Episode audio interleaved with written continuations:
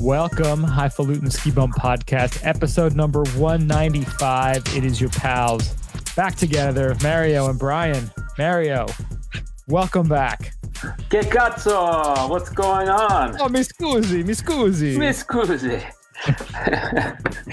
I've been, just, you know, a week uh, doing, uh, you know, pornographic Italian hand gestures and cursing people off in Italian. I don't know. It's tough coming back from that, isn't it? It is. You can't go into work and, and do the same stuff. It's it's frowned upon. Yeah, you feel like you're uh, there. You're a conquering hero, and back home, you're just. You come back, it's like you got a freaking mousetrap on your balls. It's just like, oh, I gotta go sit in this chair again and not be outside every day and sit here like a little little mouse. Subservient little bitch. Pisses me off. I was a I was a king on the hill. I was king. a Roman emperor skiing in the Alps. Goddamn Caesar on snow. I'm a Caesar on that snow. that was you. Uh, yeah, and then I came back. Yeah, but Uh, we're happy to have you back. I'm worried about getting freaking some crazy virus on an airplane now. Ah, it's all fake news. Because Melly and I are like, you know, we're fighting just from being out in the cold all all week. You kind of get that, you know, sinus thing going, and I'm like, is this the is this the uh, the freaking virus that's going on, the Chinese virus, whatever that is? General So's virus. General, so is, is that what it is? It's all fake news. That the bird flu thing? disease. We're putting Oh a God. tariff on the disease. Not happening. Not That's coming right. here. Your figured- disease. I figured that that's part of the trade war. Like It is. we It's all can't bring it, bargaining. we can't bring it in, so we're good. This may sound racist. Totally not. This, I had nothing to do with Whenever you, this. whenever you preface, you Listen, can't preface it like that. Then it is I- racist. I just observed something and Uh-oh. it almost seemed like if you were racist, you would say this is how these people act. So we were skiing last weekend. What do you mean those those people? Who's you people? Exactly. we were in line skiing. We were getting onto the uh, magic carpet because we're skiing with a little guy. I saw an a young Asian girl, probably like between eight and twelve, wearing a Hello Kitty like surgical mask. Awesome. I mean, Awesome. you can't make this stuff up, folks. can't make it up. I think I saw a few years ago they actually make Hello Kitty skis. Do they really? Cute as cute as hell, man. Why not Hello Like- Kitty? Like 125 underfoot, you know, like 190 they got freaking bigger than your your uh, Black Crows. DPS pro model powder ski. DPS Wailer Hello Kitties. Hello Kitty, the uh, Powderworks DPS Hello Kitties. That's right. You exist. Can you Powder exist? Works. Ah, probably does if you got if you got the right amount of money. You got a sticker. You can make it happen. That's right. Speaking of stickers, if you want stickers, hit us up, skibumpodcast at gmail.com or hit us up, DM us on Instagram. That's the best way. Thank you, everybody, so much for listening. We really do appreciate it. Our numbers are growing. We're getting more fan feedback and messages. So we really, really thank you so much for uh, for listening and, and reaching out to us. It's really cool getting feedback and knowing we're not just talking and putting this out into the abyss. So thank you again. Check us out, skibumpodcast.com. We are on the socials, Twitter, Instagram, Facebook, at Skibum Podcast. We rarely go to Facebook, let's be honest. Twitter and mostly Instagram is kind of our, our wheelhouse these days. But we're also on YouTube and Pinterest and all your favorite podcasting apps, iTunes, Pinterest. Stitcher, Spotify. Find us there. Eh. Stitcher, iTunes, Spotify, the big ones. Rate us, subscribe to us. You can go to you can go to SoundCloud, you can go to iHeartRadio. You may be disappointed, but we're there ish. We're there. We're everywhere. you know where to find us. But thank you again so much for listening. Also, a big shout out to our sponsor, Quickie Wax. What's up, Quickie Wax? Thank you again for for sponsoring the show. They are a Colorado ski bum owned company, proud sponsor of the podcast. They have all kinds of great waxes, multiple temperatures. Check them out. Q U I C K I E W A X dot com. I just stuff. used them out in the Alps. They went to they went to Italy with me on my skis. So I waxed my skis up before I went with the Quickie Wax cold and uh worked perfect. Everything was awesome out there. Look at that. Five stars, three thumbs up. Can you have three thumbs up? If you have three thumbs. You gotta have an extra buddy to give you an extra thumb. That's a bunny thumb. Two bunny, thumb. bunny thumbs equals one human thumb. There you go. Everybody knows that math. You learned that in fourth grade. So thank you, Quickie Wax. Check them out, quickiewax.com. All right, Mario, let's kick it off like we always do. It's time for Opry today. What do you got? So today I got something I picked up before my little vacation. Um, so this you didn't bring anything fancy back to uh to Opry today with? You know, there was something that we had called Genepi over there. Um, and it's kind of it it sounds French, and I think it is French, but of course in Italy, they're in the Alps, they're like everything's Italian. So they're like, no, this is what we drink before you go out. So we were drinking it actually before we would get on the tram to go out skiing, uh, and during lunch. Uh, and it's like a um, it's like it sounds like it's juniper, but it's not. It's actually like a, uh, a flower that grows up in the mountains, and they make this liqueur out of it, like an elderflower kind of thing. Like an uh, Edelweiss. Yeah, something like that. Uh, almost like uh, Saint Germain. It's okay. French, but it's like like elderflower liqueur. So it's very similar to that with a little slightly different taste. Um, I didn't bring any back, uh, nor did I look for it, but mm. it was good. Hit the spot. That's what I would have brought back. But instead, I have uh, today good old fashioned Basil Hayden's has their Caribbean Reserve Queen. Rye. Caribbean Queen Reserve Rye. It has a rum finish, so I guess it's Basil Hayden, and they finish in rum barrels, and it is delicious. Has like a little hint of raisin, I think. Raisin so, rum, rum raisin. I said Caribbean Queen. That song was on at the gym a couple days ago. That song is fucking awesome. I don't care who you are. Caribbean Queen is uh, who sang that? Oof, James Ingram, perhaps. Can look this up. I'm looking at it. Let's see. Caribbean Queen was or Love on the Run. Billy Ocean, which makes Ocean. sense because Billy Ocean, Caribbean Queen, Caribbean Sea. It, it does make sense.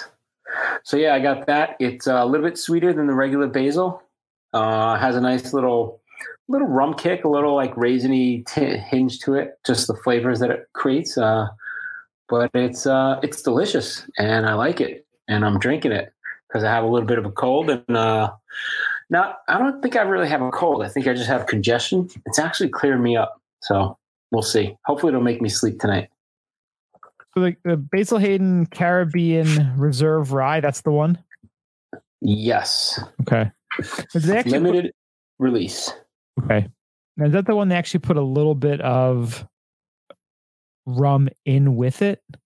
It says finished with rum, so I think they did add a little bit. Okay. Yeah, finished with black strap rum for a toasted oak flavor. Nice. Nice. Yeah, those Basil Haydens, they've done a couple different ones. They're I've had like two or three of them. They're all really good. Yeah, you know, I saw this in the store. I was buying um, some bourbon. We, we went to somebody's house and I was buying gift bourbon, and then I saw this and I was like, I got to have some home bourbon too. So you go out for one bottle and you come back with two, one for you, one for them. That's the way to do it. That's what you got to yeah. do. Yeah. Um, Andrea's uncle is a big fan of the Basil Hayden Dark Rye. Oh, dark rye. Is that the red label? That's the red label. Nice. And that one, so yours they put a little touch of rum in there. This mm-hmm. one they put a touch of port in there. Ooh, that sounds yeah, good. it gives it like a the color is is awesome. It looks almost like a real like mahogany color. And there's a tiny little bit of of kind of that sweet fruitiness from the the port. It's huh. outstanding. I tell you, Basil Hayden's is probably that was the first bourbon I ever and you got me to try it. I was like, nah, I'm not a really big, you know, because I tried whiskey tasting and Mm-mm, bitch, Frank, bitch. had some Basil Hayden. I was like, ooh, this isn't bad. This isn't like your, uh, you know, this isn't like whiskey. This is good. Yeah. Um, yeah, I wasn't a whiskey fan. Just I think the peat taste, the peat smoke taste or something, just threw me off. Yeah, it's more So I'm a bourbon fan. Yeah. You know, so uh, yeah, it turned me out to Basil Hayden, and it's always been a go-to. So then when I saw this, I was like, I gotta try it. It's delicious. I just cracked it open just before this podcast. Nice. I was like, hmm, I don't have any uh, cough syrup, but I have Basil Hayden. It's it's kind of the same stuff, really. Yours probably has less sugar than the freaking cough syrup has. See, it's nice and neat. Less saccharin. No, no ice cubes. Well, not anymore. I started with one ice cube, and then that's long gone. Let's put that way. How about you? What do you got? I am drinking something. So I had a tough choice today because I have a lot of really good beers right now. Mm. Had a, a a trip up to Vermont last week and got some Burlington Beer Company beers. Which, if you haven't tried any of their stuff, they are hitting it out of the park. I've Burlington had beer company. yeah, I've had at least three different beers from them that have been outstanding. Nice. But I went back a little further from our trip up to Sugarbush back in December, and I broke out good old Lawson's Triple Sunshine, Oh, not Sip of Sunshine, not Double sunshine. Triple Sunshine. That is Wow. three sunshines. Could you imagine if we were? Could you imagine if our planet had three suns? You know how hot it would be? Well, maybe, but what if the suns were further away and there was three of them? That's true. That's true. You know, It'd be light all the time. Potentially. maybe, or like super bright for like a certain period of time because they could be at different distances, and it's one of those things like you know when you get like the uh the solar eclipse when the moon is blocking the sun. Like you have one of those days like every like 62 years where the all three suns line up and it's like you can't even go outside for that day. Do you know how much crazy pagan shit would be going on if we had three suns It's already bad enough with one, right? Dude, One of my favorite scenes in Star Wars is when they're showing Luke on Tatooine and you see the two moons. Like I love Yeah. that shit. Like why that would be so cool to have multiple orbiting stars that we followed instead of just one. Instead of one. Like a bunch of dumbasses. We got one. So I don't know if the good folks at Lawson's were just tripping balls and thinking the same thing. Maybe. I don't know. But triple sunshine, Could be. three suns. One, two, three. It could just be three the times the, Godfather. of sunshine. Could just be super sunshine, like three times the amount. You know, Mega sunshine, super sunshine, standard sunshine. that's right. Triple. It's like cheese and cheese and cheese, Well, right? it's like when you go to get the you buy like the Sargento like shredded stuff. You got like the the mozzarella with the parmesan, or you have like the, the quattro formage, and you're like, oh my god, there's quattro formage. So cheeses have gone the way of the fucking razor. You know how it started with a double blade, triple blade. There's like eight blades. the cheese is the same way. There's like four cheese, five cheese, like twelve cheese mix. Like when when is it going to stop? Octo formage. Listen, man, I don't need anything. Let's just like eight You eight got your- cheeses on there. You got your eight blade razor and your eight fucking cheese, you know, blend. It sounds like a bad guy on like Aqua Teen Hunger Force. It's like Octo formage. He's living on top of a castle somewhere, top of a That's mountain. like, that's like a. It's got to be an Italian character. Of course, he's got a big mustache. Hello, I am Octo Formage. He's got a bunch of chains. It's like like the Tony Soprano of like bad cartoon villains. There you go. There Hey, you. Octo Formage. He kills everybody with pizzas, like throws it right down their throat, and chokes them. Bah, I got you. Ah, you. Or he just like strangles you, him with guy. pasta. That's right. See, Wonder Woman has her lasso of golden thread or whatever, and Octo Formage has his lasso of pasta. Octo Formage. Octo Formage. All right. Whew, that was a tangent. So we got three sunshines. We got Three- sunshine, sunshine, sunshine. Three sons. Sonny, Michael, and who's the third Corleone brother? Fredo. Boom. Fredo, yeah. three sons. So this combination of our sunshine series is exploding with juicy notes of pineapple, grapefruit, and lychee. Triple sunshine exudes potent floral and herbal aroma from a deluge of dry hopping. Hmm. I'm not getting lychee. Not getting the lychee out of that. I'm not getting lychee. I also have a little bit of cold, so my palate is not as. It's kind of like a. It's like at seventy two percent right now. The palate, so maybe I'm not. I'm not grabbing that lychee flavor. Not, not getting the, the lychee has to be at least eighty or above. I also haven't had a lychee in, in probably twelve years. I don't remember what one even tastes like. You know, lychee sounds like it would be a very powerful flavor, but it's really kind of subtle. I remember there was a time in my life where I was having like lychee martinis. Yeah. like a, a big fruity guy drinking a drinking a fucking lychee martini. Can you guys make me a lychee martini? Do they make those for men too? Yeah, no, they don't.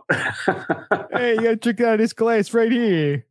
Octo fromage. Hey, I'm only laughing because I've drank lychee martinis too. Like they're, They're fucking delicious. goddamn delicious. I'm not judging myself from that era either. Don't judge. Don't judge until you try it. And then you're like, is there any way you could not put it up in the glass? Just put like a regular highball glass. Have anything that's like dark and will sh- like shelter the whole thing so you can't see? it? Put in this coffee cup for me. It'll be good. Exactly. Exactly. I just want to drink my lychee without any judgment. Now this is a triple IPA. This triple sunshine. As Mm. now, what's weird is that the triple sunshine is a triple IPA. The double sunshine is a double IPA. The sip of sunshine also a double IPA. A little confusing. Two doubles and a triple. Ooh. So what's the difference between the double and the triple IPA? More Drop hops. knowledge. I think it's More just hops? more hops. Yeah, More hops. Yes, right. More hops. Well, I tried Yeah. the triple when I was up there, and I You weren't a triple. fan, right? Did I like wasn't a double big fan better? Well, when you compare it side by side, I like it. Like it's it's good by itself, but it's kind of for me. I got to be in the mood for it. The double sunshine hits the wheelhouse every time. It's right in the wheelhouse. The double. The Yeah, double is good. The thing is, the triple. It's it's a, definitely a little boozier, but it has so much more flavor to it. yeah, that's definitely a sipper. You know, the the double sunshine. I could open up my gullet and just start pounding those. Yeah. No, this After one about is two is, you know, you're, you're kind of done. yeah. They're at least eight percent, right? The eight or nine. Yeah, they're on the they're on and the they're the big end. and then the big can. Well, this one, this one's only, I mean, only 10 and a half, but it's a little can, like a normal size one. only so it's not too and a half. Yeah, Yeah, only. that's the you cannot drive after this can can. well, we went when we went up there to Lawson's, they had a special version of the triple on cask. And I had that. Ooh, And I had like two beers after that. The the double tasted like water after that because it, it there was so much flavor in that triple. But I couldn't miss out because they had one cask and they just released it that day. I wasn't gonna miss that. Oh, my nuts? dude, I drove up five hours with this fucking sugar bush. I'm not gonna get a triple sunshine on a cask. What the hell? That's like our buddy John I and am. I going out to drink 120 in the afternoon because they got it. They got it on tap. Let's go out and drink 120. Let's have two. Let's have let's have more than two. Holy shit! I thought I was like I was like hallucinating that afternoon. It was fucked up. Samuel Jackson, it's my oh. beer. That's pretty much what's gonna happen after drinking that. Oh yeah, you will see shit. Well, it comes in at a cool 15%, right? The 120. Oh yeah. Well, I don't think they measure. It's like 12 plus. That's all they say. It's 12 plus. It's usually around 15, maybe 18, whatever, whatever you get. Like, make sure your car keys are nowhere near you. That's right. oh, I remember the uh, the person pouring it. They were. At, it was actually a good. It was at uh, Shepherd Knucklehead, Oh yeah, it's a great spot. and they know their they their deal. They were like, "You're not driving, right?" And I'm like, "No." Do you have a signed parental permission slip for drinking this? Yeah, we ha- we have the video. Uh, you know, There's a um, waiver you have to sign after drinking this.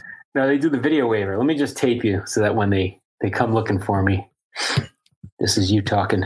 Yeah, but this triple is is dynamite. I I love it. Mm. I it's got so much flavor. It's so tasty. There's almost no like burn, bitter aftertaste at all. It's delicious. And it's hard to get. I mean, they don't actually sell it, I think, outside of the brewery there. Oh yeah, I haven't seen it, but How about the maple nipple? that I saw actually at Killington a couple weeks ago. Nice. I like the maple nipple for some reason. Maple nipple because it's delicious. That's why. It's delicious and it's mapley goodness. I don't know. This hint of maple. That's a breakfast beer. They have that one, the maple nipple, and then the maple was it Faiston, I think it's called. Oh really? It's a stout, a little bit of maple flavor. Oh yeah, yeah. There's like a maple stout or whatever it is. Yeah, that one's good too. Those are good with uh, pancakes, I think. Perfect for pancakes. waffles, pancakes, something like that.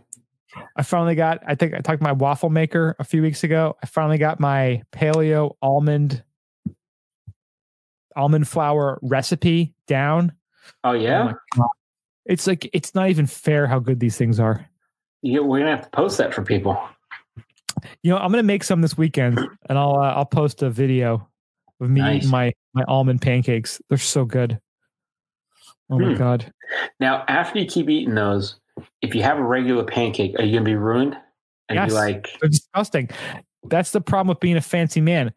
And when you go up to a lot of the Vermont ski resorts or the hotels you're staying at, they a lot of them have like you know breakfast included, and the nicer ones will have the waffle maker there, the waffle iron.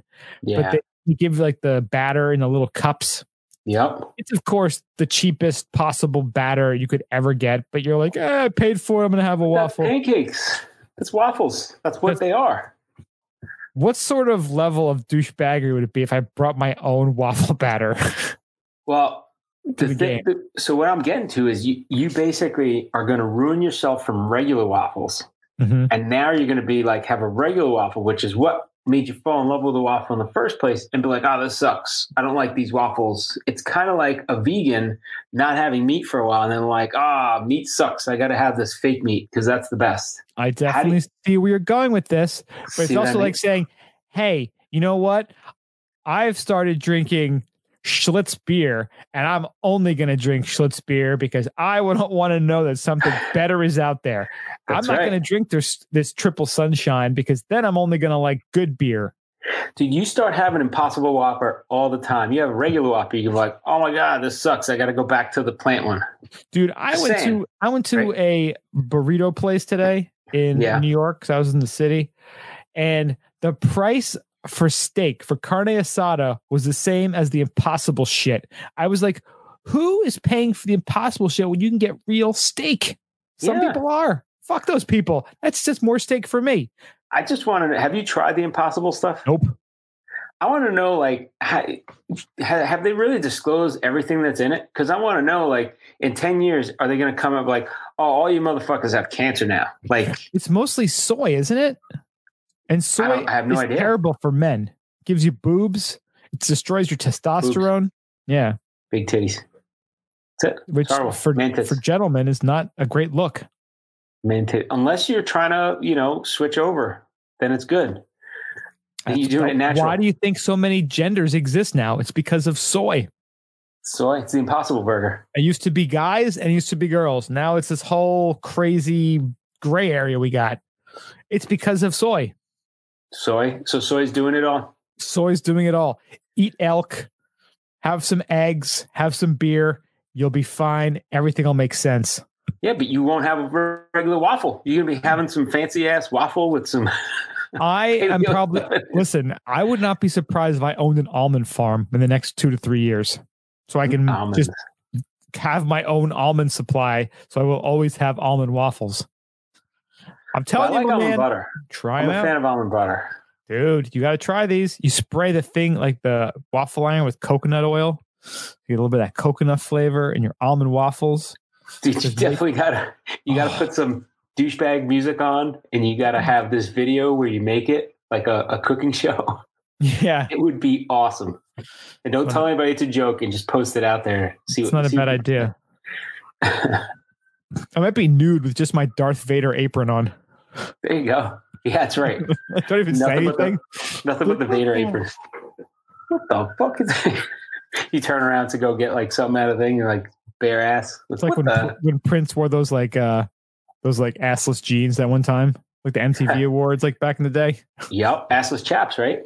No, they were like pants, Oh, they're and pants. his like butt was just sticking out. Prince, man, he could get away with that. He was Prince. Everyone thought, well, not everybody. A lot of people thought Prince was gay. He was banging girls you couldn't even think about because your head would explode. That's how badass Prince was. He was Shirts a versus, Jehovah's Witness too. shirts versus blouses. Game blouses. Blouses. God damn, I love Chappelle Show. Oh, they started replaying that now. So Oh. I always go to uh, Comedy Central and I watch The Office like like there's nothing else on TV, so I just put the, the Office on, and they uh they started having the uh, Chappelle show on like one day a week. I'm like, this is awesome, Nice. awesome, Dave's getting paid, getting paid. getting paid, getting paid. Yeah, I like seeing that. So I don't think we have any at Parade Today stories or any gondola stories. Let's go to ski news. So we're going to start out with the unfortunate stories. Last weekend was a pretty rough weekend over in the Squaw Lake Tahoe area. And at Heavenly, they on Saturday they found a ski patroller from Heavenly unconscious in the Mott Canyon area. And the patroller was flown down to the Carson Valley Medical Center where he was pronounced dead. Uh, unfortunately, it was 36 year old Christopher John Nicholson of South Lake Tahoe. He was a member of the Heavenly Ski Patrol and had been working that day. Now, this article was on Snowbrains, and I don't know if they've updated it and found out the reason why yet. Um, but at that point, they didn't really even know, and I don't think there was an avalanche at Heavenly.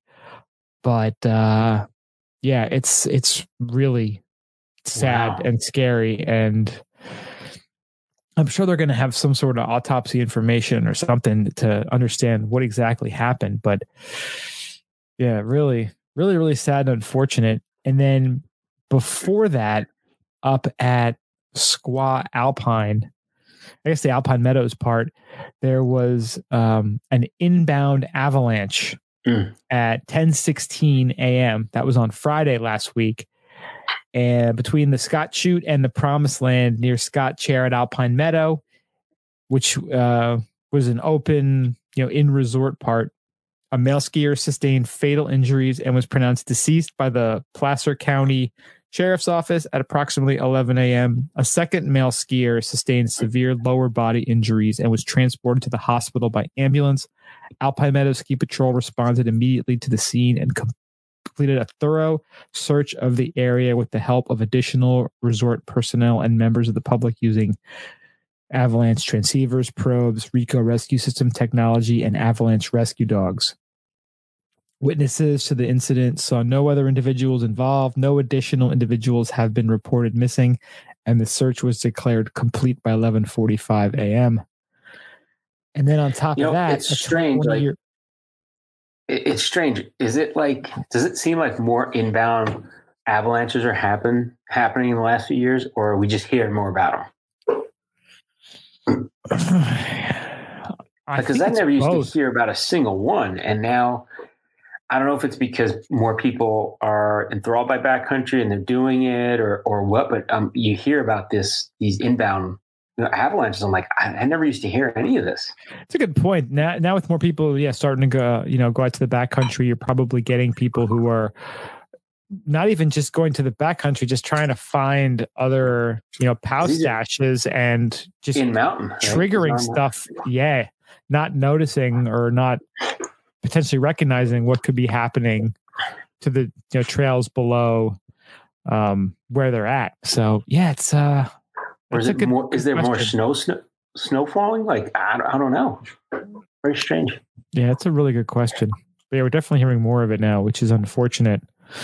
So then on top of that, there was another incident. A 20 year old man named Jake Roman died after hitting a tree while riding his snowmobile in the Blue Lakes near Carson Pass, just south of Lake Tahoe on Friday, the 17th. So 20 year old kid Hmm. on the snow. Just, yeah, unfortunately. Flipping around on a snowmobile. I wonder how fast he was going. That'd be cranking. Uh, f- you don't know. Something could have dislodged on the front sled part. Uh, could have maybe something was in his path and he's trying to avoid it. Like he just there's there's so many things that could have caused the I was- accident. I was talking to somebody last week about skiing glades, and uh, I told him I said, "Yeah, one of the first times I'm skiing glades, I'm thinking I'm going to push off of this, you know, tree, you know, and you go to try to do it, and you freaking you you wail your arm, and you get a big bruise there, and you're like, yeah, I'm not messing with any trees. Like they're not going to move. Period. You know what I mean? Like you, you can't just take it lightly. Like even though they're trees, you can't push off them. Like you're carrying a lot of momentum when you hit into them. You know. Oh yeah, when you're going at speed too, even if you just kind of glance and like nick a tree, you're like, oh my god, Yeah. it's really it's That's pretty crazy. pretty nasty. Yeah. Unfortunate. So really, really rough weekend up there in in Tahoe. So, you know, our condolences out to all those families who lost lost friends and and family members. But you know, all we can do is just stay strong and and keep our eye out when we're out there. Head on a swivel. That's all you can do. All right, next up we have uh, a situation that may or, uh, or may not get bigger. Uh, the question is could we face a crystal clear problem in New England as well? So, um, this article goes to, to talk about Alterra Mountain uh, officially closing on Sugarbush Mountain this week, giving the company um, 15 year round mountain destinations throughout North America. And one of those under the umbrella is Crystal Mountain, which is in Washington state. Uh, in the last two weekends, they've had a problem with overcrowding, and they've taken drastic measures by um, stopping selling uh, day tickets um, and limiting uh, limiting the amount of uh, day use tickets to be purchased in advance online. So they say they're having to do this because of the overcrowding, uh, but they still are honoring the um, the Epic Pass. So And this is an article from our our buddy. I'm sorry, the Icon Pass. That's what it is. Yeah. This article was by our buddy Eric Wilbur, um, who we met uh, up at the the NASA event at the Boston Snow Show. And it's from the New England Ski Journal, who where he's the the new editor.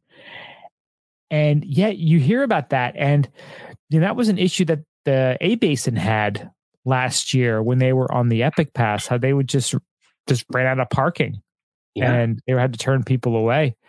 I know, you know this this article talking about Crystal. I think our, our buddy Nick was saying this is happening up at Stevens Pass too in Wow. Washington, outside of Seattle. There's just not enough parking, and they got to turn people away. So if you're not there by seven thirty on a powder day, you're not you can't even ski or board, Wow. which is pretty crazy. And you know, I- I met for this too is you get a smaller place that's maybe more accessible than some of the others, and people are like, "Well, it's included in the pass. Let's just go there." Now you get a lot more people going, which they usually, you know, may not be accustomed to handling, and you just overcrowd them out and like like instantly. It's kind of uh, it's kind of interesting. It's like it's like a little recipe for for possible problems, you know. Yeah, and it's you know it's unfortunate that they're they're favoring the pass holders that way. Because that's one of the things we've talked about how you know it's it's I guess it's good for the resorts because people are going to show up and then they're going to spend money buying food and you know t-shirts whatever the crap they're going to buy.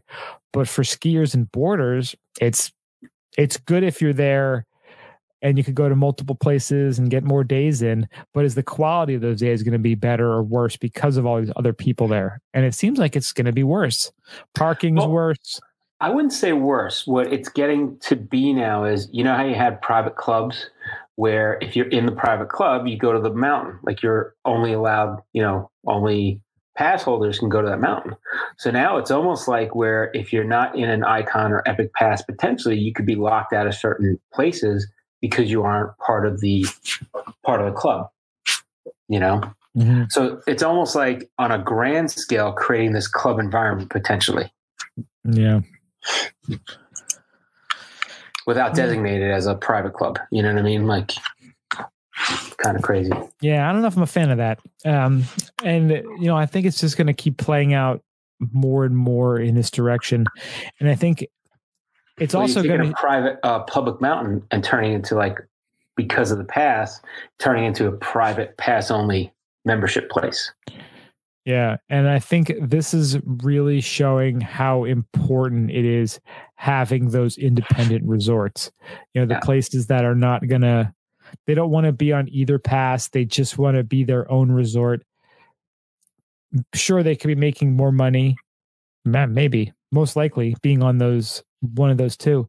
But places like Magic Mountain and Wolf Creek in Colorado, like those places are are staying true to what they were, what they've always been, kind of keeping things a little simpler. And uh, it's nice seeing those places prosper because we're going to need more of those places because Well, I wonder if there'll be a rebound effect. So let's say you want to go to Crystal Mountain and they were closed and you didn't have the icon pass. You'd be like, screw that. I'm not going to go there next time there's a powder day because I don't want to get locked out. So I'm going to go try to go to another mountain and yeah, plan that's on it. another really good point. Yeah, if you get, you know how we are, we're very fickle. If we get burned once, we'll we'll never go back. We have no problem doing that, Yeah. and I think it's going to benefit a lot of other places that again are independent and are staying on their their their single lift ticket system instead of uh one of the big passes. So it's going to be a whole shakeout to see how this plays out because, uh, you know, it eventually could hurt that that one resort. So let's say Crystal doesn't, you know, they have a very big. Let's say there's a lot of people that want to go for the holiday, right? They go up there, they get locked out. They're like, "Screw it, I'm never going back there again." Now they don't go on a day when it's not as crowded, where Crystal is probably it may be, you know, counting on those people to just go up and visit, not necessarily on one of the passes. Um, and now they might not get the volume because people are like, screw that, I'm not going there. Yeah, it's very Slippery possible. slope, you Mhm. know? Yeah, I think this is going to take some time to play out. And two, you we got to see how things are going to play out with the economy. You know, if if the economy starts going south, I think that's one of the first things people are going to give up on is not buying these big expensive passes for themselves and their family. Yeah. I think we've been benefiting from a lot of people having a lot of disposable income the last couple years, and we'll see how long that lasts. Yeah, it is funny how people easily with because the economy is well, they're like, yeah, I'll buy this mega pass that's good for all these mountains. I'll sign up for Amazon auto delivery because I want stuff delivered all the time. You know, like you kind of easily sign up, but then when things get tight, you're like, well, wait a minute, I want to look at what's getting shipped. I don't want to get the Amazon ship automatically, or I don't want to buy a big pass. I want to see where I want to go for this year. You know what I mean? And kind of a little bit more cautious with your spend. Those are the first things I think you look to get rid of are Yeah. you know items like that. Yeah, subscriptions and things like that. Yeah, we'll see how that that plays out though. But yeah, and thank God for those small local places, not even small, the independent places that are still kind of keeping it real and, and not jumping into these passes and, and giving people the option if they don't want to pick one of those to just go and Dude, if you if you had a house with a little piece of land right next to that uh, Crystal Mountain, you just set up a little tow rope and be like, "Come on over, ten bucks, you ride the tow rope." pretty much right. Backyard skiing, man. Why not yeah, set up your own mountain? Uh, yeah, sneak people in the back way. That'll be awesome. All right. Next up. So this kind of I guess kind of play play along with that last article. Jackson Hole. If you go there, you know, again, it's tough to get on the mountain these days and it's expensive and the hotels are, are crazy and they're more and more luxurious and more and more expensive. But they now have places like the Cache House, C A C H E. And this is something that happened in Whistler. I think it was last year or the year before, where they are creating these small, what would you call them? Minimalist cubby style lodging. They're like the Japanese efficiency hotels that you saw back in like the 80s that are still kind of around and and this is there's another big push for this. I think I've seen it in New York City and like the tiny house fad like it, it all goes with it. All it means is that you're fucking broke. That you got to stay in a place like this is really what they're trying to tell you that you're fucking broke, but they're putting a fancy, you know, like hipstery marketing twist on it to make you think you're being cool. Well, I guess y if you think about the idea is if you get this luxury boiler room and you're at a place that you're going to be outside the whole time, it really is a waste of space, right? For sure. All you need is a place to bunk. So it's a safe place to bunk. Nobody's touching you or following you or. Mm, I would not guarantee that. Come on, man. If you're staying in Jackson Hole, you're having a cup, you're going to the Mangy Moose, you're having a couple drinks, you're staying here. You may there's wander into the you may wander into the wrong cubby. Let's be honest. There's a little cubby with a curtain. It's not even a, a door.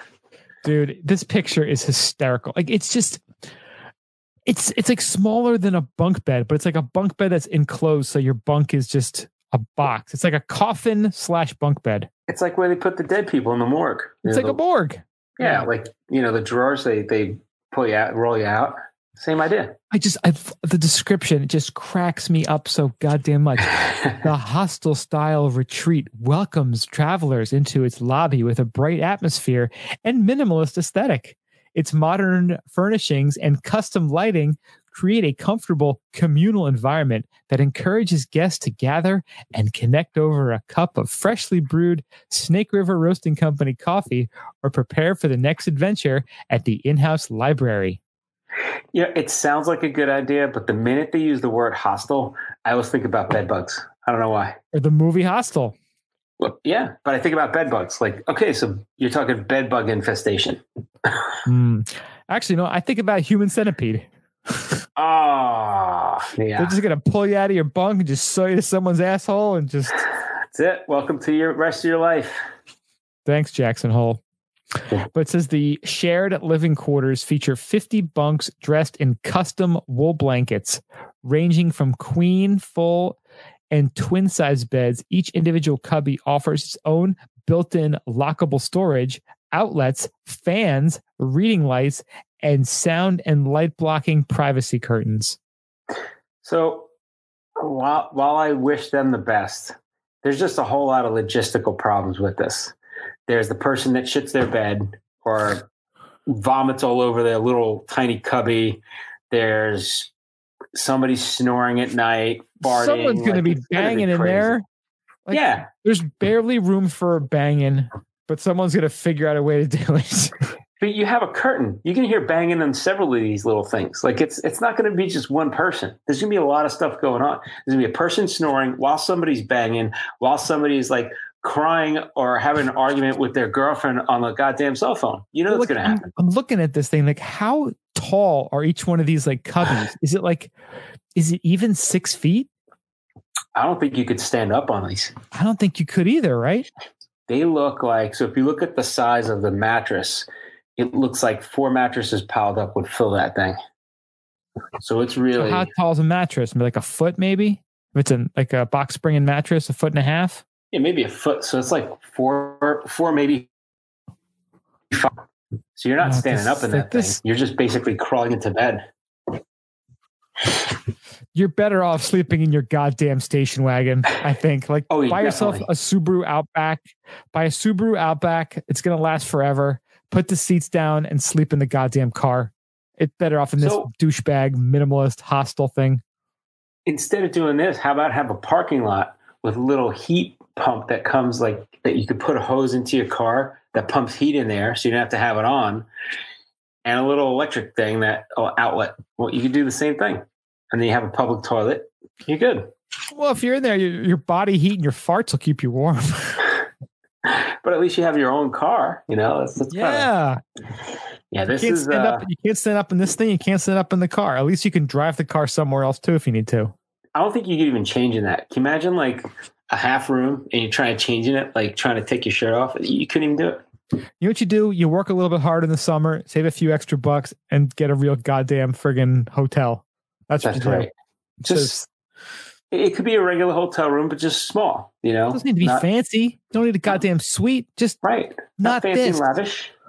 Yeah. This is ridiculous. This is going overboard. Re goddamn ridiculous. I don't want to be like a freaking six year old at, at camp. You know, Yeah, like exactly. a goddamn adult. Craziness. Yeah. But if you guys do want to pay for us to stay there, we're happy to, you know, hit us up, ski bum skibumpodcast at gmail.com. If you want to change our minds with your 11 Test bathrooms, out. 11 bathrooms for your 50 people, which is disgusting ratio. It's like Every bathroom's going to be destroyed at the same time. You know that's going to happen. Oh, I don't want to think about that. It's just Again, so bad. Someone's getting some poutine that night before. Ah, Poutine and Snake River beers. Like, it's just going to be a mess. throw some whiskey in there. You're freaking. You're done. Wyoming whiskey. Goddamn done. Yeah, done. All right. Speaking of uh, which, at Jackson, if you want to stay at one of these efficiencies, the King and Queens of Corbett's is back again. Boom. So this is the one day competition competition uh, within a week long weather window from February 10th through 15th this year. So wax up your skis, sharpen your edges, and get your ass out there because uh, it's an invitational event. So I guess you, if you didn't get invited, you might not know about it. Um, yeah, it's got a list of all the the folks that are going to be involved. Yeah, it's pretty pretty cool though. So there's 24 of the world's top skiers and riders, um, and select local rippers, which is kind of cool. They keep it a little real with uh, putting some locals in there. Um, and yeah, they're going to be they're going to do a live stream that's going to be available on jacksonhole.com and Red Bull TV. So big Nice. props to Red Bull. Um, Did you watch any of the videos of the people from last year? no, I didn't see them. They're it's it's so awesome. Go to the uh, Kings and Queens video. oh yeah, they got all of them. Oh my Nice. god, like it's just it's Oh, just, got top three men, top three women. They have it all broken out pretty good. Highlights. you know, I think it's almost easier to just launch into it than it is to try to ski down it. as long as you look good going in, who cares about the rest? exactly, right? At least you got a good story and some good footage before before all hell breaks loose. Yeah. But it's cool. They did a whole profile of all the uh, the people invited to it, so it's kind of nice. It's awesome, yeah. I think I actually met Tim Durtschi at the uh, TGR event a couple Oh, years ago. Yeah, yeah. Yeah, He Nice. was he was super cool. Did you ask him about doing a backflip? Because he probably would have told you. I did not. I well, I wasn't on my radar. and I wasn't. I wasn't as into backflipping back then as I am now. Jonny Moseley basically just laughed you out of the face. This guy Um, would probably be like, No, Jonny is a gentleman, and he humored me, which I really do appreciate. he humored you nicely. This guy would have just laughed and said, "Well, if you really want to do it, Yeah. All right, princess. Let's. uh that's right." We're gonna sleep at this this little uh hostel the night before, and then we're gonna hop out there. But now that- Sleep at the safety deposit box for humans. yeah, right. You gotta watch this with the closed captions on because the closed captions are so just wrong and off with all like the uh the proper nouns. awesome. Talking about Jacksonville Resort. Instead of Corbett's, it's calling it Corvettes. Corvette. Yeah. Corvette's Oh cooler. Cor- Corvette's cooler. Yeah. We're jump, jump into the Corvettes standing at the top. Oh, okay. What are you doing? Jumping into my Corvette. Little red Corvette. Back to Prince again. Back to Prince. It's all back to Prince. All right. So I got Kings and Queens of Corbett's happening. It's in a couple weeks. But maybe you're not ready for Corbett's or Corvettes. Maybe you're still kind of trying to harness your your turns, your your uh, technique. There is a new thing available for you. It's called Carv. C A R V. And it's an Did we app. see this as as a Kickstarter when it was just starting? I think we did, and I think we didn't believe that this was going to be real. We weren't sure how it was going to play out, but I, I know they had a whole spiel on it. And I think we saw this on Kickstarter. And It was, Really? I think it was, it says it broke the sports wearable record on Kickstarter. yeah. I cannot confirm that. And it seemed, oh, it's on the bottom of their website. Yeah, that's where I Um, found that. Yeah.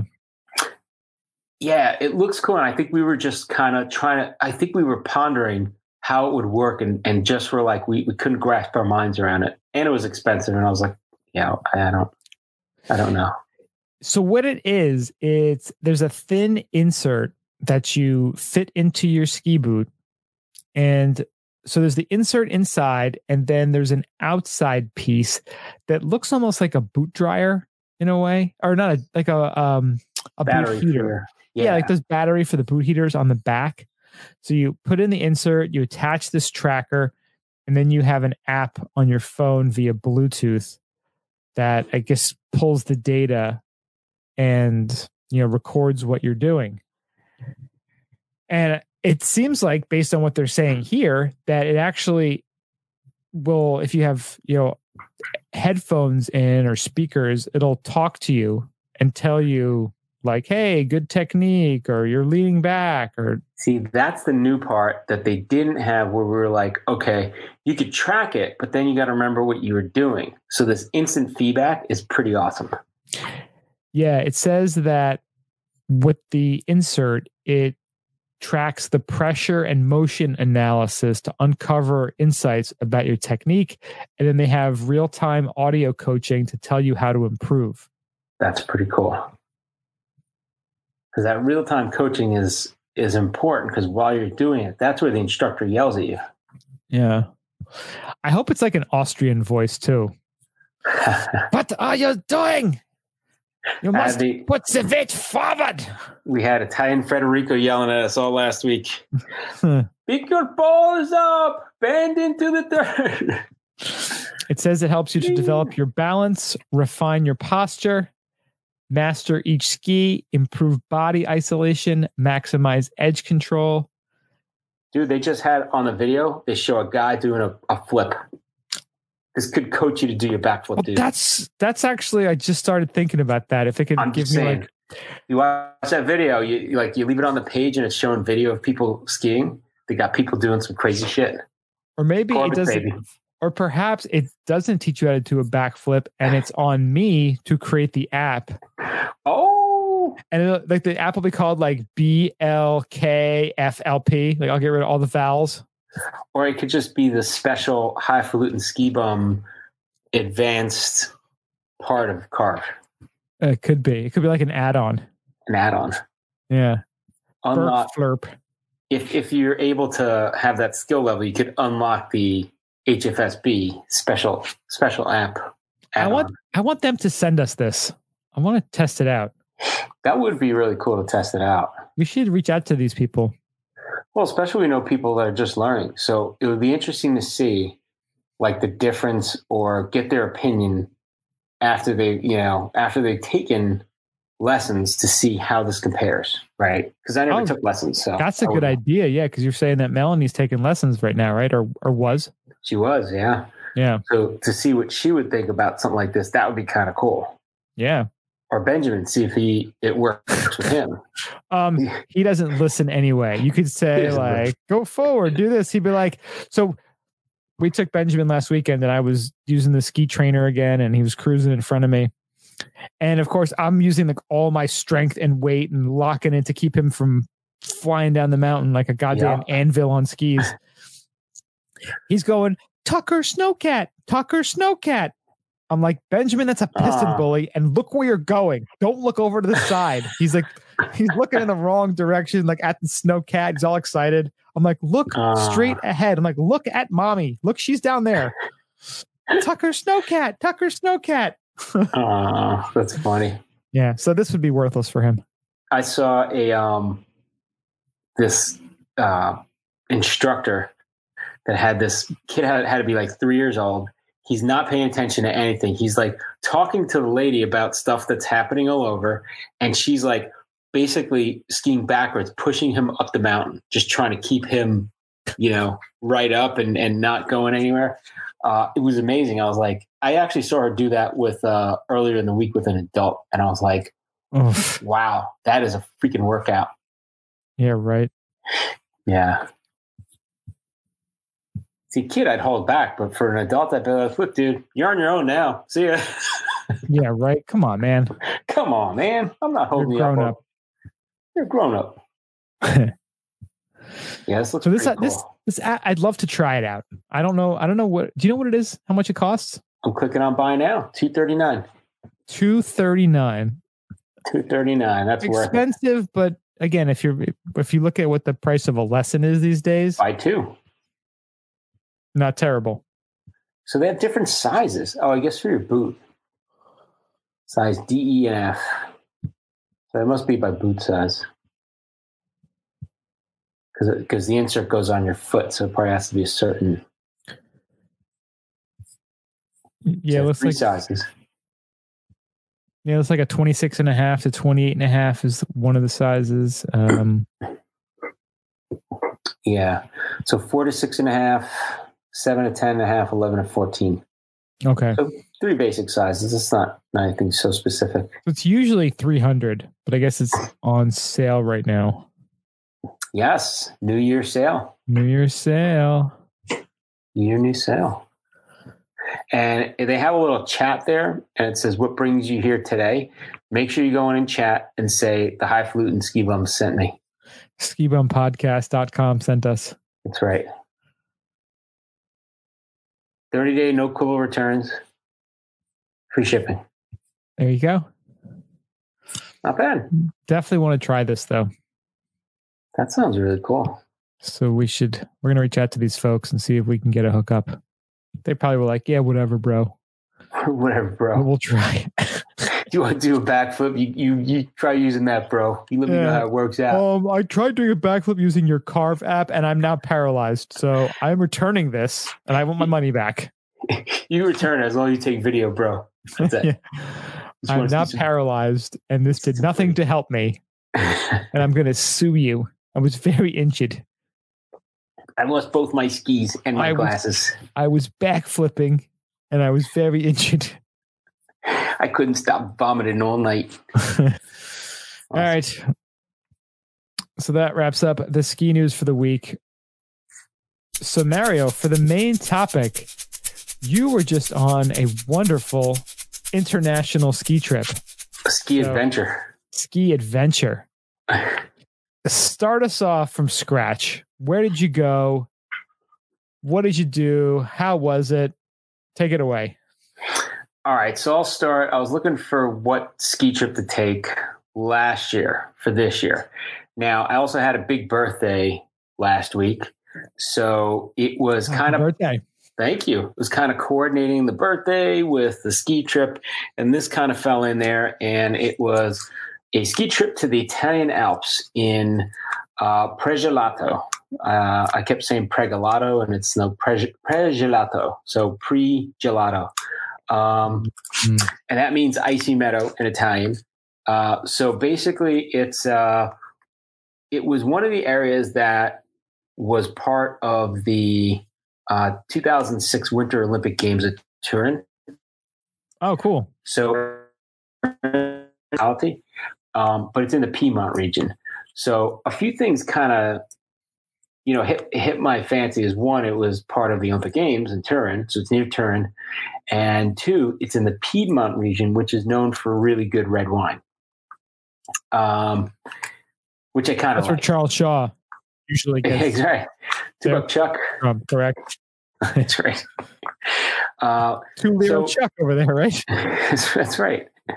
So uh, yeah, I booked the I booked the trip. I knew it was the Alps. I had skied in Italy and Cortina before, and that was the Dolomites, which is you know obviously a different mountain range, different mountains altogether. So I figured, hey, I want to ski Italian Alps too. This way I could say I've, I've been the Alps in a few different countries. Um, and this is on the border of France, so you can actually ski into France from here. Um, so I looked it up. It was a trip uh, that went to the Club Med in Pregelato. And I was like, yeah, I mean, I went to uh, Club Med last year with our buddy Harry, and that was a lot of fun. Everything was included, you know. Um, so basically, the deal was it's all inclusive. You get um, six day ski pass included. Uh, basically, everything's included, and you get uh, five days of a guide slash instructor, depending what level you are. So I was like, yeah, it sounds really good. Sign me up. Went with my girlfriend, Melanie. She uh, she really liked the idea of going because she wanted to uh, level up. She she's probably about an intermediate skier, so she decided, you know, she didn't want to ski with me all the time. She figured, let me do some lessons, uh, and it went pretty good. So we went there. The area is pretty cool. Uh, there's the main areas we skied are Pregelato, Sestriere, uh, San Sicario, Salzo Lux, and Montgener, uh, Montgener, which is France. Um, so our ski pass was good for every day in Italy and one day in France. Um, but it was pretty cool. We got to see the bobsled track in San Sicario, the Olympic ski runs in Sestriere, and the Nordic skier in Pregelato, which is still heavily used. Um, so it was a it was kind of cool to see that. Um, the accommodations really good. You know, the whole setup was good. We were right near like 500 feet from a tram, so that was helpful. Oh, wow, that's awesome. Yeah, it was skiing and tram uh, tram out skiing. So Because they don't really do the the on mountain lodging like we do here, right? In in Europe, not Uh, as much at least. Yeah, they like they you see it in some places, but they're more little little tiny hotels, not like big hotels or like a big There's not like area. condos or anything they have on the mountains. no. It would be like one hotel on a mountain you see like Yeah. here and there. Um so it's That's pretty the good. one that's very different from between Europe and North America, where it seems like a lot of we try to control the area so much that we actually build right on it. Where here it's like you're in the town, you're just down there, and the skiing area is so big that you got to just take your tram up to to get to it. Yeah. You kind of consolidate everything into the the towns. Right, right.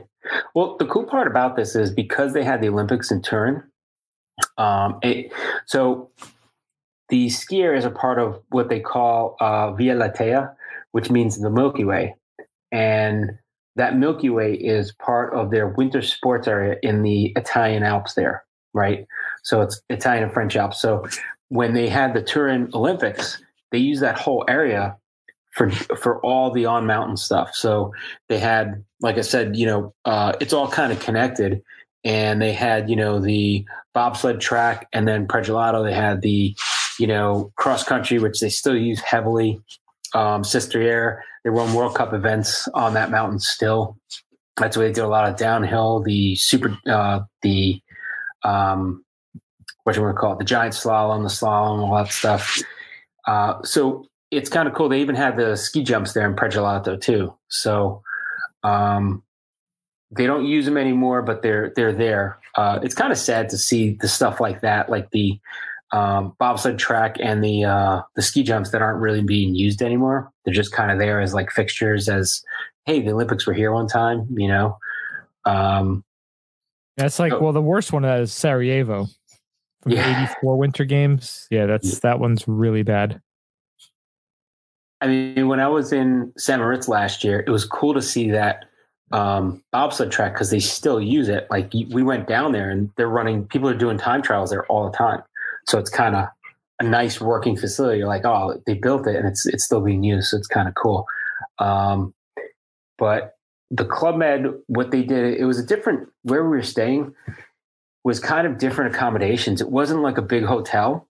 What it was is um, part of the one of the old. They had several Olympic villages, and this little village was all separate houses. So what you had were, you know, houses throughout this little village where there was no more than four units in each house.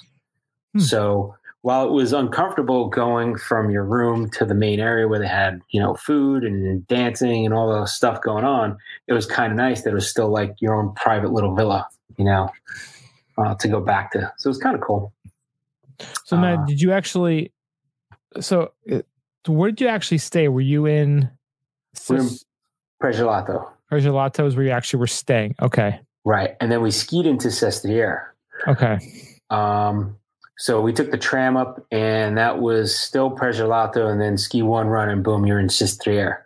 Um, so it was, it was really kind of convenient. If you look at the ski map, you can see Pragelato, Sestriere. Sestriere is probably like the bigger area, and then it connects into um, uh, Saint Sicario, Sauze d'Oulx, and then Montgenèvre in France is actually pretty big. There's actually pretty good snow there too. Uh, that side of the mountain, I think, stayed a little bit colder. Um, but it's but it's you know on the French side, so they only gave one day of the pass there. So we did that one day, and then you kind of have to manage your time or come back. We came back via cab. Uh, we took shuttle bus back because we didn't, you know, it was too late to ski over. We would have missed lifts. is it connected, or did you, you said you have to take like a, a shuttle to get to it? No, it was connected. We skied all the way over there. Oh, cool. All right. But to ski back, uh, we wanted to ski more there, so we just stayed there the whole rest of the day, and then just took a a cab back, which was about a thirty five minute ride. So it wasn't wasn't impossible. It wasn't too hard. You know, that was uh, about twenty euros No, 12 euros. 12 Oh, euros that's each. not bad. Yeah. So it was worth doing. And it was good because we had the guide and he's like, look, rather than go there, we could ski back, but we probably want to spend some time in France because the snow is a little bit better there. So we did a bunch more runs and ate there and then we came back. So it actually worked out good. Uh, especially when you know somebody that knows the area that well, like they're taking you everywhere, you know, they know the ins and outs. They know the best way to do things. So it actually was a good hookup to have the, the guide for it. Um, So now, what's the terrain like? Was was there any area that you went to that was, you know, like like way more advanced or more technical, or was there just a, a nice variety in all of them? So that area of the Alps, I don't, you know, it's different in, in all the different areas. I'm sure. Like we've been to different parts of the Alps, and I think the mountains are a little different. Um, I don't think there was any super challenging terrain. Um, the snow when we went, they hadn't had snow in about 20 days. So while it stayed cold and they had a ton of snow in like December, um, we didn't get a lot of fresh snow. We got um, about a half a foot on Friday. Uh, so our last day, Saturday, we had you know powder, which we can go. We we actually were able to go off trail on everything uh, that day, so it was fun. But they had a good mix of like they had tree areas, they had wide open areas. Um, it kind of stretched through a lot of different terrain, but I don't think anything was that challenging. If if you if you match it up against like a Jackson Hole or something like that, I'd say you had some runs that were steep, but there wasn't anything where it was like you thought you were going to die. You know what I mean? Hmm, okay, Uh, there were no cliffs. It wasn't. It wasn't terrain like that. It wasn't like like craggy. Chamonix or something, right? yeah. It wasn't brutal. It was nice mountains. Like it, it was, it was pretty nice. It was pretty pretty forgiving. Um, so yeah, that was the snow and the terrain. Uh, on the French side, the French side was pretty nice. I got to say, it kept it was a lot colder, and it looked like they either had more snow or it just stayed more preserved, a little bit better. Because when we got there, it was just about freezing. So we got lucky. We had bluebird days for, the first five days. You know, perfect, beautiful sun. Uh, of course, no snow, but uh, it stayed right around freezing, so it wasn't like like hot or anything like that. It wasn't like spring condition. Um, and then we had the one day of snow, which was good. and then that that powder day was actually pretty good. So, in terms of other places in Europe, um, I would say it was pleasant to ski. Uh, wasn't crowded. Um, the lifts, everything was run very well. I liked it better than Cortina. Cortina was like this was more one big sprawling resort. Even though it was it was resorts that were connected, it seemed very um, very similar. Where Cortina was, you're definitely going into one resort, skiing into the next resort, skiing into the next. So while it was nice that it was changing, it was a little different. Some of the stuff was a little, little wonky. You know what I mean? We used to that one too. Like you would take like a uh, like a horse drawn ski lift. and- Yeah. You're literally you realize you're going into a different town. Like, Yeah. but here the towns that you were going into weren't big towns. Everything was like smaller towns. So you're just up in the mountains, like going around, which was was kind of cool. Um, it was all very small towns. There wasn't any really big town. Sestriere was the only big town, um, and that really wasn't wasn't huge. I mean, it was it was pretty small. You know, there's Well, one so- big I'm row look- of shops, and that was it. So I'm looking on the map here. So from Pragelato to Cortina, it's like a seven hour drive. Yeah, Like they're almost like if you look at Italy and if you know, it looks like the boot and where that top part kind of flares out and you know almost makes like a like a rectangle there. It's almost like on the opposite ends of that rectangle. Yeah, when I went to Cortina, we flew into Venice, which the nice part of that is we did a two day extension and did Venice, um, which in the winter is nicer because it doesn't smell like garbage like it does in the summer. Because I heard the summer's brutal there. All Um, the flooding and stuff. Yeah. yeah, it's just hotter and things, you know, things rot more, and it was a little bit milder in the winter. Uh, so that was, but that was also the Dolomites. So Cortina's in the Dolomites, and this was in the Alps. So here we flew into um, what you Milan? call we flew into Milan, Okay. which is about three hours away, just under three hours. Some other people flew into Turin, which is only two hours away. So depending on which airline we went United, uh, other people went like Delta or some of the other ones, and uh, or Lufthansa, and they went right into Turin. So oh wow, nice. yeah, so you got to look at that. Um, with the the Club Med was nice because if you book Club Med, they give you the transfer from any airport that's included. So that's one of the other things that you know you look at the price and you're like, well, it includes food, drink, uh, lift ticket, guide, um, and uh, it also includes airport transfer, which is pretty big because if you decide to change uh, which airport you're going to, they don't care. They're like, okay, we'll take you to as long as you go to the airport. We, we're not stopping anywhere else but the airport. So, um, It's like I'm, my flight's out of London. Like no problem, we'll get you there. no problem, bro. We got you. Newark, yeah, yeah. We'll, we'll we'll drive you there. So, is there any place that you would compare this to that you've been to that's similar in Europe? Um, so there were some parts that seemed a little bit like Zermatt, but Zermatt was just, I think, a lot bigger, taller and bigger. This wasn't as tall. Uh, I would say most of the runs were intermediate. The black runs were hard intermediates, like, you know, maybe easy blacks. They weren't like a Black and Jackson Hole a Telluride. You know what I mean? Uh, there weren't a lot of uh, narrow tree areas.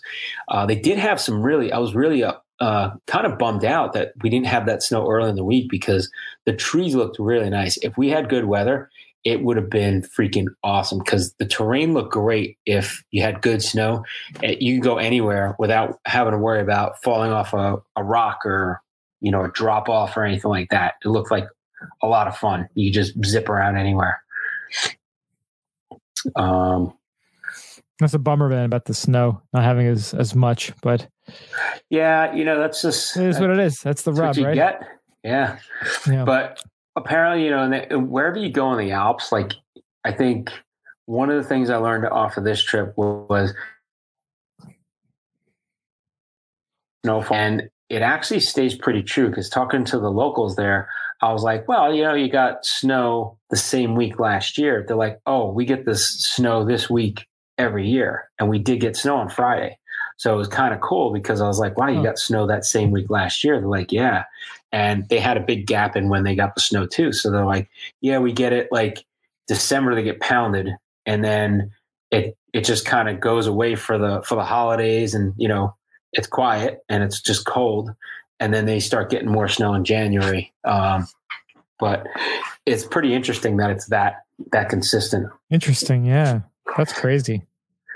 So one of the other things that uh, that was good about the location is we were pretty close to a bunch of things. So if you want to go to Turin, there were a lot of international travelers that we met that flew into Turin and did Turin for a day or two because there's a lot to see, a lot of historical stuff to see in Turin, um, and that's only two hours away. So they did that, and then they they came over.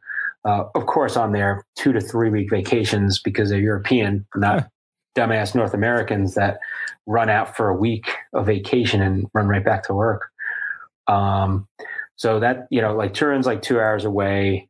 Uh, we went to Barolo. Um, we did an excursion to Barolo and Alba, uh, which is only two hours away. And if anybody doesn't know what Barolo is, uh, go look up a Barolo wine and try to buy one for under about fifty bucks a bottle. Um, it is delicious though. So we went to Barolo, did a little tasting. We did a little sampling, eating. Um, had a little a real Piedmont uh, lunch, which is basically they fill you with a whole lot of meat and cheese and pasta. Uh, but it was good. We went, you know, did Barolo, went to a really nice winery, the Veglio winery, which they don't sell in the U.S. Um, hang out with the hung out with the vintner, and he his English wasn't great, and we didn't have a translator, so we're actually picking up because I could pick up a little bit of Italian. I did take Italian, and he knew a little bit of French, and somebody else knew French. You're like, I used to live in North Jersey. I know some Italian. yeah, Forget about it. But uh, it was pretty cool because I guess he said there's a lot of German visitors, so he knew German, so I could pick up some German. Then Melanie knew some French, so he spoke a little bit of French. And then he was trying to explain Italian where we couldn't like figure it out. We were actually using Google Translate, and it actually helped a lot. So it was pretty funny. But uh, so how no, far was that from uh, where you guys were staying in Pro? Uh, that, that, was like the two hours. Uh, two hours. Okay. Yeah, and then once you're in Barolo, Barolo and Alba are two cities right near each other. Alba has a lot of historical stuff. Uh, Barolo is actually on the uh, UNESCO um, World, what do you call it? UNESCO World Heritage Sites. Oh, really? So Barolo and the wine uh, and the vineyards around it are part of the UNESCO site. So it's a place that's really known for um, just incredible wines uh, and truffles. So they find a lot of truffles there. Now, unfortunately, we found out from January 7th to February 7th every year, they close the uh, wine museum and the truffle museum where they do huge tastings. Bastards. So we didn't get to do that. Yeah, we, we got there. We're like, motherfuckers. uh, and then Barolo has a castle, which uh, is where the, uh, they, they do tours of that, but it takes like about an hour. And we didn't go into that. We're like, yeah, we want to but I guess the castle's been there. It was like, you know, family castle. And then eventually went into disarray and the city bought it. And that's kind of, if you look at a bottle of Barolo, a lot of times they'll use that castle or a drawing of the castle on the bottle. And that's, that's what it is. It's the symbol of Barolo. But yeah, it was really cool. Great wine. Bought some wine, brought some back.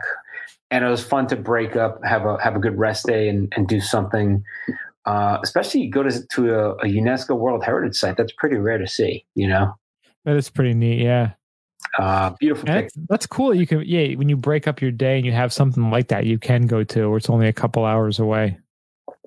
Yeah, when we went uh, before we went, I was looking around like, okay, what are we going to do on the rest day? And some people like doing, you know, um, you know, some something active like you know, um, snowmobiling or or you know something else, like you know something like that, sledding or yeah, right. And I was like, well, what's in the area? I mean, we're in freaking Italy, so why not? Let's go to Barolo. So then, while we were there, uh, the other thing that happened is there we left on Sunday. Saturday, the World Cup women's giant slalom and slalom uh, were in Sestriere, and the nice. there were uh, Nordic races at Prelato on Saturday and Sunday as well. So all throughout the week, there was this buzz going on. So every time we went to Sestriere, they had the course like perfectly manicured. They had like it staked off. Nobody could go on it. And all day, like we would be out there and we'd be watching people on the course. And we're talking to the guy. He's like, yeah, they're checking you know, he's like, oh, those people are just walking down the mountain. They're checking the course. So they actually go through and to see it like over the week, the preparation that goes into it for that one race, it was pretty amazing. Like they really like are looking for every little spot, every little, you know, inflection, curve, imperfection on the on the course before anybody even gets on it because the racers aren't allowed to get on the course. I think they get one practice run and then they they race. Oh wow yeah, they don't they don't get to look, you know, they don't really get to feel how it is, you know, like it's just and it's cordoned off. Like nobody's on that course. They actually had military. They had dudes in fatigues, and I guess it was um, Italian military that helps with some of the setup, but they also do security while they're helping with the setup. So it was kind of interesting to see like how locked down this place was. Um, and then of course everything was was perfect, and then they got snow the day before the the event. Oh, the one time they don't want it, right? And that just throws them into disarray because you know everything's nice and packed down and hard the way they like it for racing, uh, and then they got a little snow on it. So uh, the interesting part about it too is so the week before in Austria, um, Federica Brignone, I think she won first in the giant slalom or slalom and uh, who's the other one? Uh, Marie, uh, Marta Marta Bas, Bas, Bassino. Marta Bassino. So they're two Italian racers that did really well the week before, and they've been doing well this year in the World Cup. So there was a buzz around town because Marta Bassino is from around Turin. So she's from the Piedmont region, and Federica Brignone, uh, she is you know just a, a really good uh, Italian racer. So instead of getting about fifteen or sixteen thousand people at this event, they were expecting, and they probably did get about twenty thousand people at the event. Wow. Uh, because the Italians were rabid for something to cheer good about because they're basically all they have is soccer. And now they're starting to get a loving for, uh, you know, ski racing because, you know, some of these, you know, women are doing really well, especially.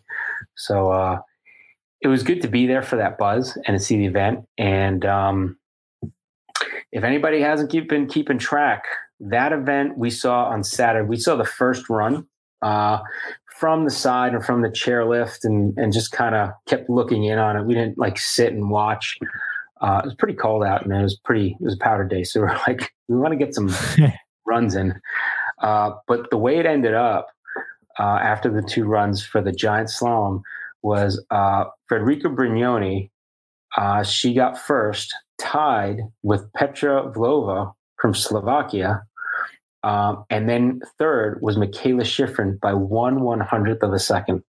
So you had three women separated by one one hundredth of a second. Isn't that crazy? That's so crazy. Yeah. And two tied. I don't know how you tie when you go down to that level of of time. I know, right? They tied. I'm like, that's crazy. So it was pretty interesting, pretty exciting race. And the U.S. ski team uh, so for the Nordic events, there were some people that went right out of the hotel. They just walked down uh, to the the Nordic area, which was heavily used all week. Um, and they watched, uh, you know, some of the races that went off there, and they said it was, it was pretty fun to watch, very close too. Um, and uh, you know, so so that was good. Um, but you know, going down to watch the uh, that World Cup, it was, it was pretty interesting to see. You know, yeah. There was almost 20,000 people there for that race. Yeah. Wow. And that was in Sestriere. So Sestriere, uh, they always have World Cup races there. Uh, it's the old Olympic course and they race on it still. And uh, it's a nice little town, you know. Um, they got some, you know, they have the old, that's where the old big Olympic village was. And the U.S. ski team, when they came in, they came in via helicopter on Thursday night. And it was a big deal because, people were like, holy crap, that's the U.S coming in on helicopter, and they came from Austria where they raced the week before.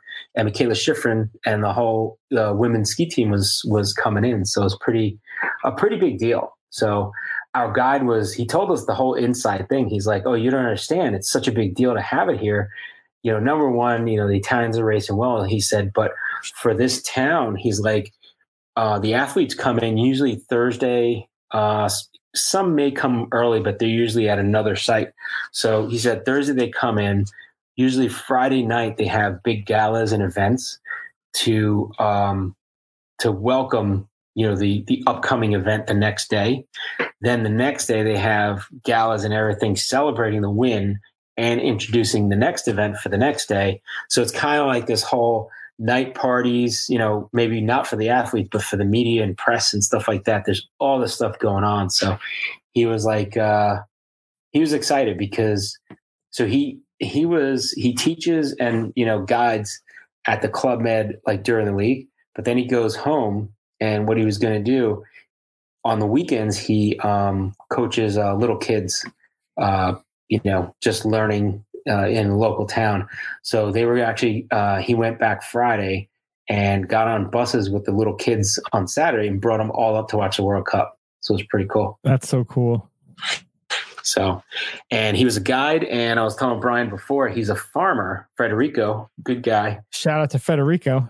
Shout out Federico. Took over the family farm and he said he found out a way to be a farmer during the non ski season and then a ski instructor during the ski season, and he said it works perfectly. I was like, that's awesome. Living the dream. He does. He raises chestnuts and other vegetables, so it's pretty cool. That's so cool. He was actually telling me that uh, they just got new ski jackets. So he's like, yeah, they shell it out of their own pocket. Like nobody pays for it. Like I was like, the club doesn't pay for it, or he's like, no, we pay for it. He's like, but I have them all in my house. We're like, oh, he's like, he said, some people sell them, but I don't. And I'm like, what do you mean? It has this big emblem of the Italian uh, ski school. So all over Italy, there's like a big pride, and it's very hard to get that designation. So he said what people do is they sell it, um, not knowing who they sell it to, and some people grab those and misrepresent themselves as ski instructors. Oh, that isn't this one that says like ITA in the back, is it? No, it's like the it's like that that it's a crest. It's like a round crest, and it's Okay. the uh, ski school of Italy. So it's pretty. And while we were there, they had like tryouts going on for some of the ski instructors, and it's pretty cool to see. They were like all standing at the top of a hill, and they're watching them go down one at a time, and they're they're evaluating them. They have exams. They have like stuff they need to know. I was like, because I asked him, I was like, how long does it take? He's like, the tryouts are like ten days, and uh, they pick a few people and they do it once a year. I was like, wow. No kidding. Wow. And you have to be an instructor already. So you already have to have a certain level. And then this is to make that master level. That's and you know what it says on the jacket? It says Maestro. Maestro, the ski Maestro. maestro. I like Ski that. Maestro. I'll make I think I need to get a tattoo of that. It says ski maestro. Ski Maestro. It's right along the back. That's pretty awesome. Ski Maestro. So, But they weren't for sale. His jackets. yeah. Oh, he's got them locked up in his farm, man. He said he Oh, used them for like working on the farm. I thought it was funny. dude, a ski maestro jacket would be pretty sweet. Yeah, but it's funny. You see ski instructor, right? And then you see ski maestro. So I think it's the maestro level. To get to that level, that's the hard one. I feel like you should almost have like a pair of, you know, like some tracks in the shape of like a violin. Ah, that's right. Ski maestro. Ski maestro. So now, how would you rate the town? You know, because you know, like you you went into the skiing, you talked about it, and I know you stayed at the the Club Med, so a lot of that stuff is already included. But I know you tend to kind of like to delve out and, and try some some things as well that are not included. What was the the feel of, and vibe of the town there? So all the towns, except for Sestriere, were sleepy little towns that you probably wouldn't spend much time in. Right?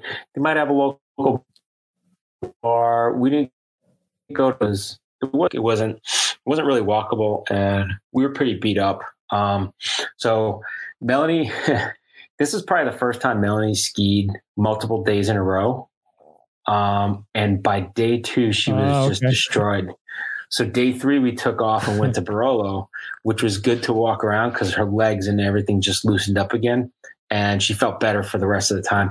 We also did get uh, we got a package where we had three massages, three nights of massages, so that helped too.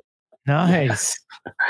So they had a nice spa there, got little massages. Um, we didn't go to the local town in Pragelato because there really wasn't much. There was one little bar, and even the local people that work there at the Club Med were like, "Yeah, they're like it's just good for lunch, but it, it closes down pretty early."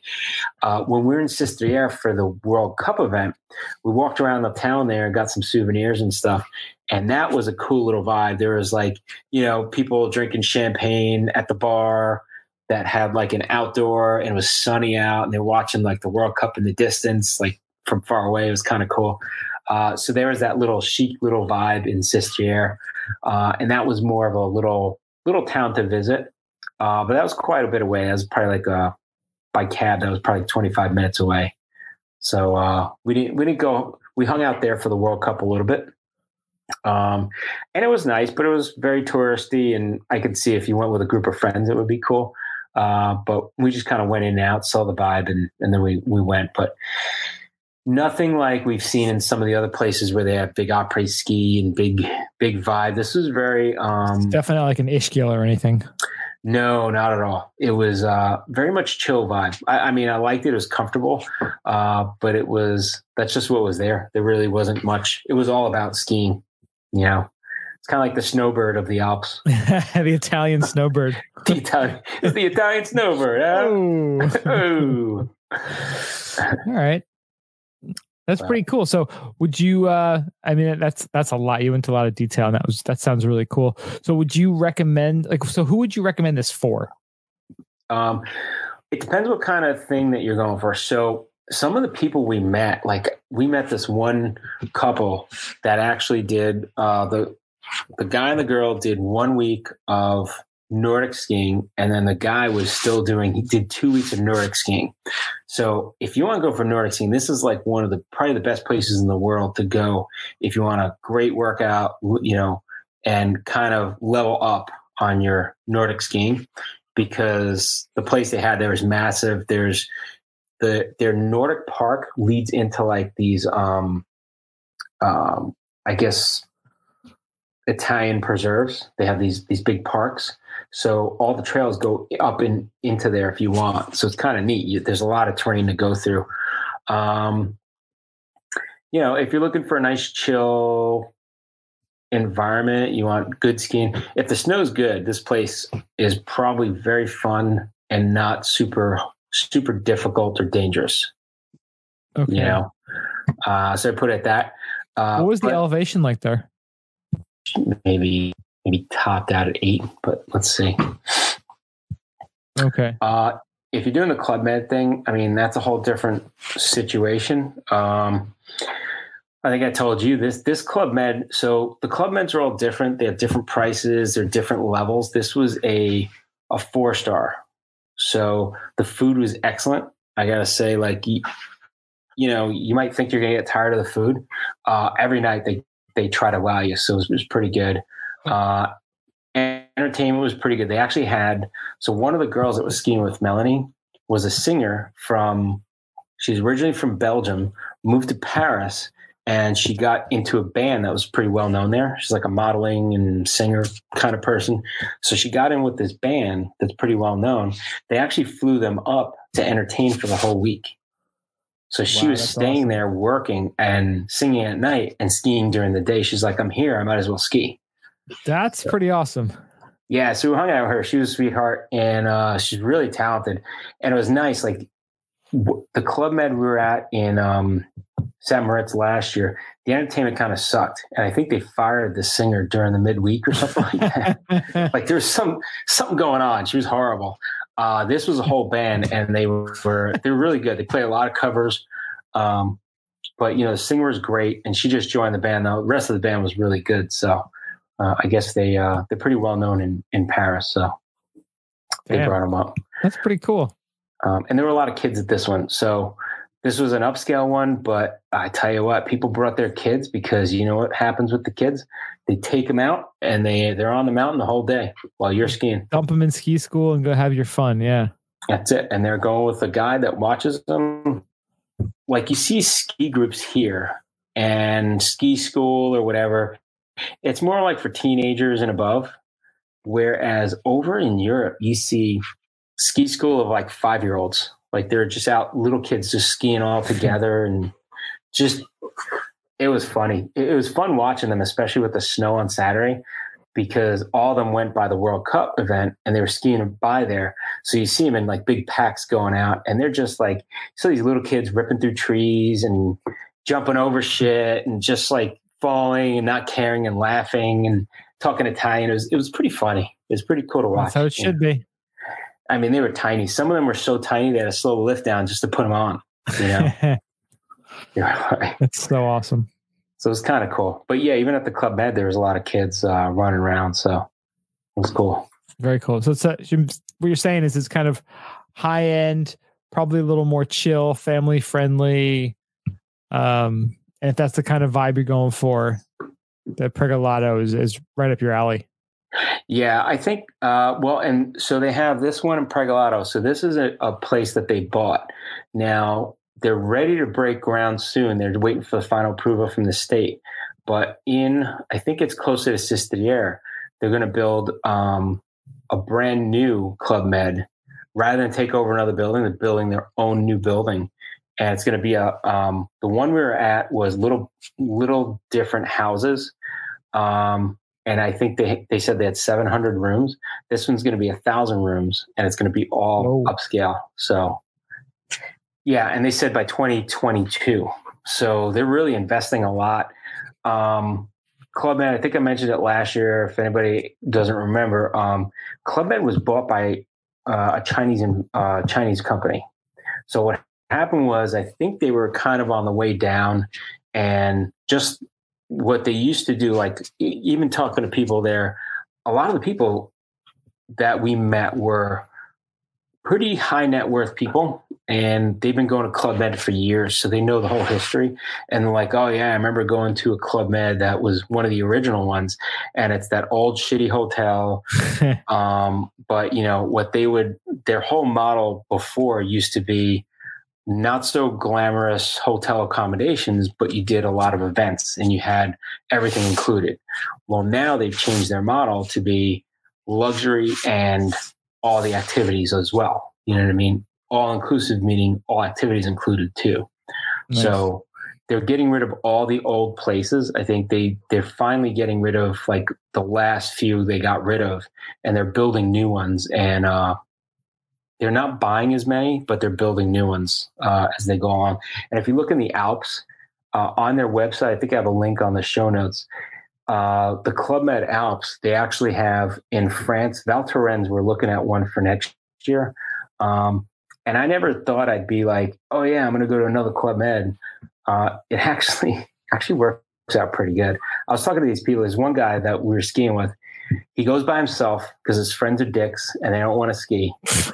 So they want to go like, you know, sit on some beach somewhere and drink and do nothing and and whatever. So he likes to ski. So he he takes off by himself. He said he's done it five years in a row.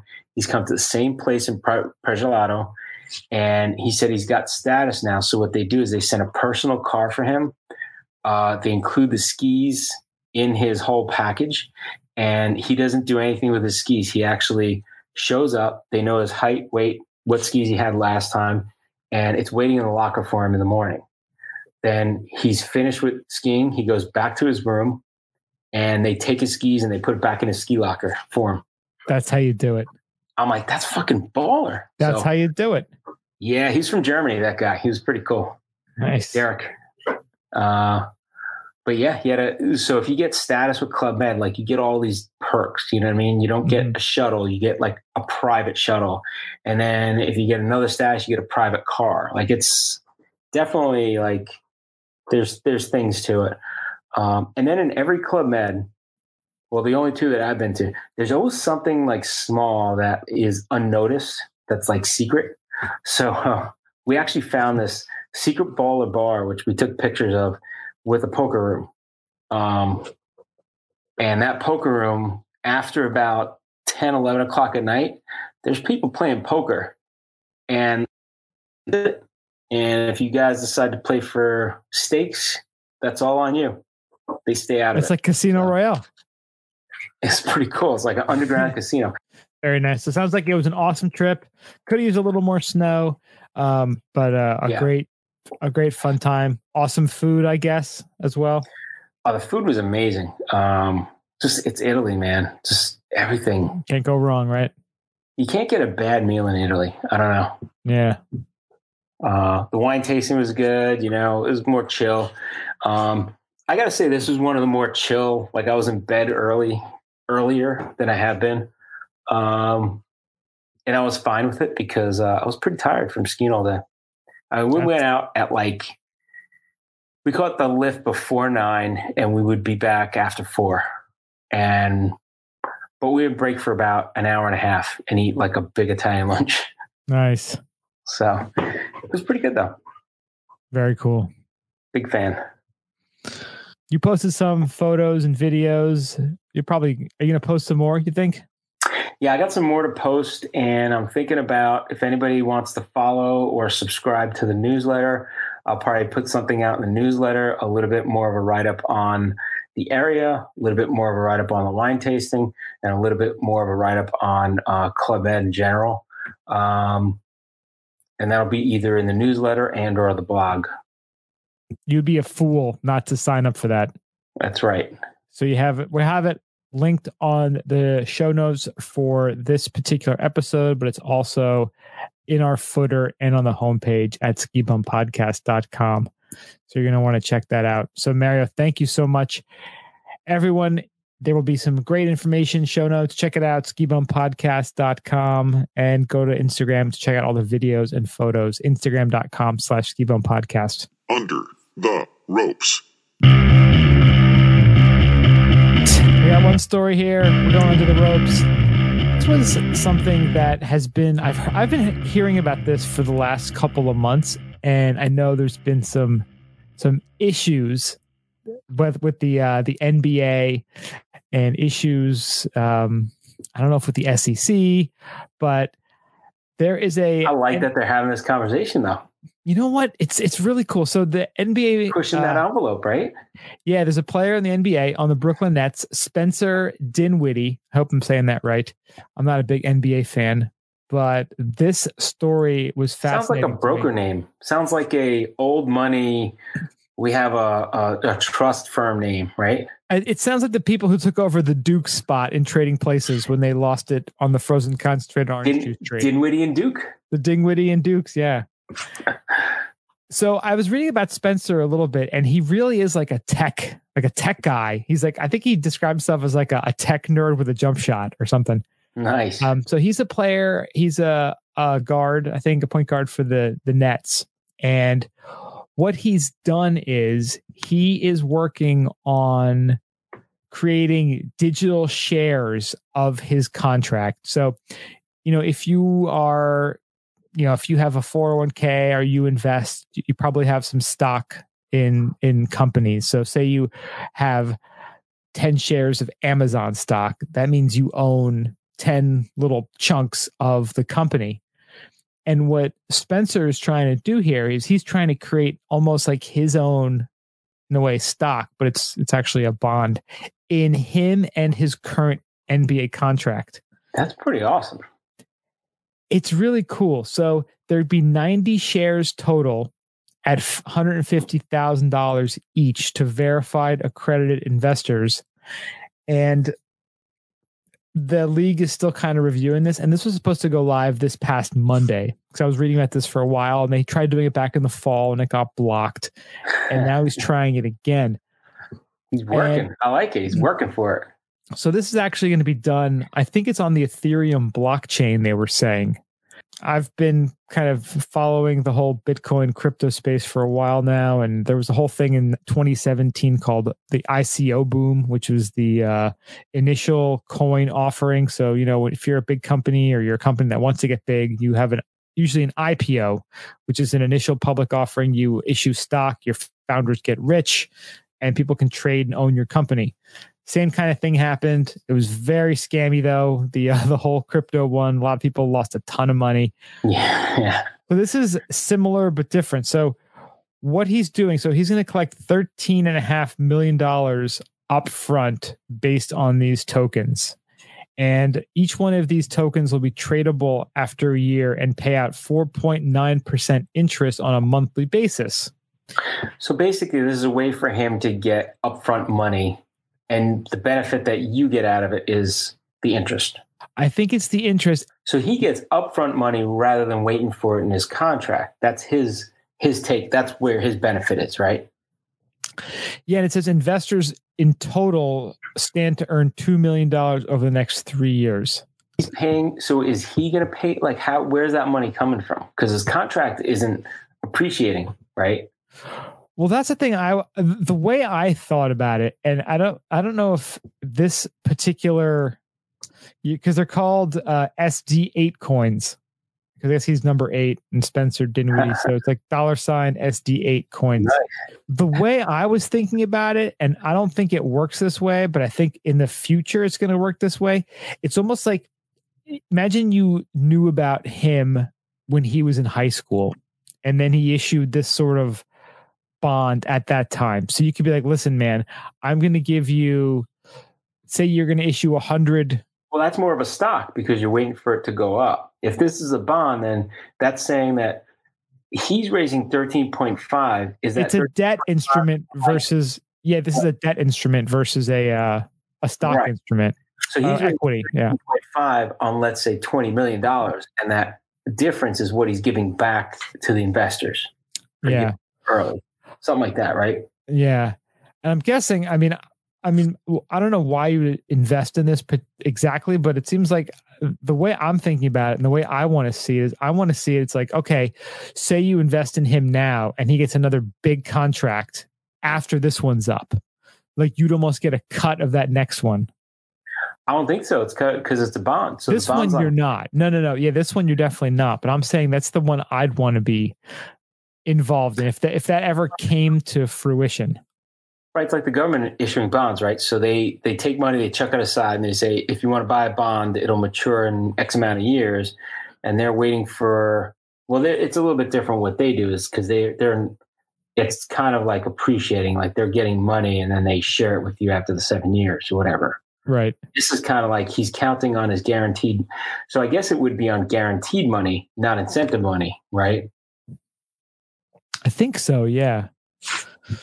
So if you think about that, if you have $20 million guaranteed money, you could say, okay, uh, if you want to buy a piece of that, instead of me waiting for my $20 million in guaranteed money, he's going to get 13 and a half right now. And at the end of when he, he gets that 20 million final, when that final payday comes in, that's when you get your 4.9%. I think that's how it works. Yeah. So it's well, it would have to be on guaranteed money because anything else now you're talking about guaranteed money versus a potential up or or down. Which because if he gets injured, it has to be guaranteed money, or otherwise you're out. Sorry, sorry, sorry, everybody. Thanks, thanks, but you know I got my thirteen point five million. See ya. Yeah, it's it's kind of interesting it's just it's cool that something like this is actually happening though. Well, in the article they talk about the David Bowie. Did you see that? The Bowie bonds from back in the day, yeah. Yeah, and that looks like a little bit more I could wrap my mind around it. He was so ahead of his time, it was ridiculous. It's amazing. So he did bonds to buy a share in 10 years of royalties. So I guess you figure out the average amount of royalties he's going to get uses music everywhere. Yeah. So that was on the music that he owned, and he used that the money that he raised, which was fifty-five million dollars, to buy additional songs that were owned by previous manager. So that's pretty smart as hell. So he needed well, that too, because he's what he actually talked about knowing how this like uh streaming music was going to come to be. Like there's interviews uh-huh. with him in like the 90s saying that he, this is what's going to happen. So he so needed the money because he ran out. He knew I got to get I got to get my music back before it goes streaming. Otherwise, I'm not going to be able to afford it. Kind of. Yeah, I'm not going to miss out on the next evolution of music, the next uh, big format that's going to take place. So if you think about it, he actually, so he must have come up with an estimate of 10 years of royalties to be able to offer these bonds to say they're going to mature in 10 years and you'll be able to get this much plus your plus your interest because that's the benefit of a bond right? You guaranteed interest. Usually yeah. Usually right? Um depending on the kind of bond yeah. Yeah so you get your your money back. So that's why you invest in it because you know the interest you're getting back it's kind of fixed. And he's getting his money up front and he was racing to try to get that lump sum to buy more songs. And he nailed it because by 2007, that's when iTunes was already up and running, and you know, yeah. I'm sure he made a, a, fortune getting that back. I wonder what what songs he had to buy. It must have been something big, like shit. I forgot, like, like that Space Oddity or some like the really old stuff. Which I'm sure that whatever contract he signed into was just like so shady and awful and screwed him over. Yep hey, you want some, you want ten thousand dollars now? Sign away your life. Kid. Be famous kid? Yeah. Yeah, exactly. Well, that's what like, what was it? The Beatles owned all their own stuff, just about. No, didn't Michael Jackson own the Beatles music for a while? He owned a lot, and then um, what's a Sir Sir uh, what's his face? McCartney, well, right? McCartney owned a lot. Yeah. Isn't that crazy? Like the amount of money that shit brings in. I know it really is crazy. It's staggering when you think about how these uh, entertainers get paid. But mm-hmm. hey, you know, with NBA and football and and baseball, con- baseball contracts are out of control now. Oh, dude, they're for like a pitcher who pitches like 15 pitches a game, they're making like 20 million a year. What was that that contract they just signed? It was um Mike Trout years, four hundred and twenty-six million dollars. Isn't that crazy? Oh damn. That is beyond Bryce Harper, three hundred. Oh, God. Manny Machado, three hundred million. I mean, these guys are all. I remember A Rod when he signed that huge deal with the with with the Rangers. Was 26 million a year. Yeah. It was kind of a killer, right? It was it basically killed the team because they couldn't afford to pay for anybody else. So then they traded him to the Yankees, and I think they were still paying part of his contract, even though the Yankees were paying him a shitload of money. Yeah. Part of that was coming from the Rangers, and now you look at the the deal that he signed. He was at he's at they said two fifty two with the Rangers, two seventy five with the Yankees. Now they blew it away, four hundred twenty six now. like for a pitcher, are you kidding me? Jesus. That's just insane. That's still not as much as the Mets are paying Bobby Bonilla, though. Yeah. I was getting paid forever. Getting paid. well, they did that whole deferred shit where they would pay him like after 50, right? They keep paying him. Oh, the interest rate that he got was like what, like like eight percent or something. The way they do some of these deferred, like they were doing the defer, I think they still do it. It's like, it's crazy. These guys are like, they're walking around retired for years, still getting paid. Yeah. Yeah. So this is going to be, this is cool. It's something that we're probably going to see more of down the road as athletes are starting to own their personas and their contracts more and more. Dude, you guys see Maybe that coin before long. you never know. Like imagine you were a North Carolina fan back in the early 80s, you know, that Michael Jordan guy, he's going to be something. You could somehow like invest in Michael Jordan when he's still in college and just hold that and be like, you know, a thousand X your uh, initial investment. Well, honestly, that's opened the door for it now that they've allowed, um, you know, uh, college athletes to maintain their the royalties on their likeness, right? So Yeah. you could do that and say, look, I'm going to invest in little Michael Jordan, that he's going to be something, and it's like kind of playing out a future, right? Like, And don't even start with this integrity of the game bullshit with me. Cause you know what? There's no fucking integrity in any sports anymore. Go, you know what's funny? Go find a picture of Fenway Park in 1980 with the, with the banners and the um, advertisement to F- Fenway Park today. And you will just, it's like a hundred X more friggin' bullshit advertising just plastered all over the place. Now, like, have you seen like in baseball, they're now going to have the Nike logo on everything? Like, I guess Nike's the official jersey. NASCAR. They're going to be human NASCAR people all over. It's going to be like soccer, international soccer, where they got all the shit all over their Oh, yeah, because these dipshits want to make more money. Yeah. Well, basketball said they were going to start it. I don't know if they did. They did. They have like a patch on the uh, Little patch. kind of like yeah. the shoulder. Yeah, That's it, man. That's it. That started it. slippery slope.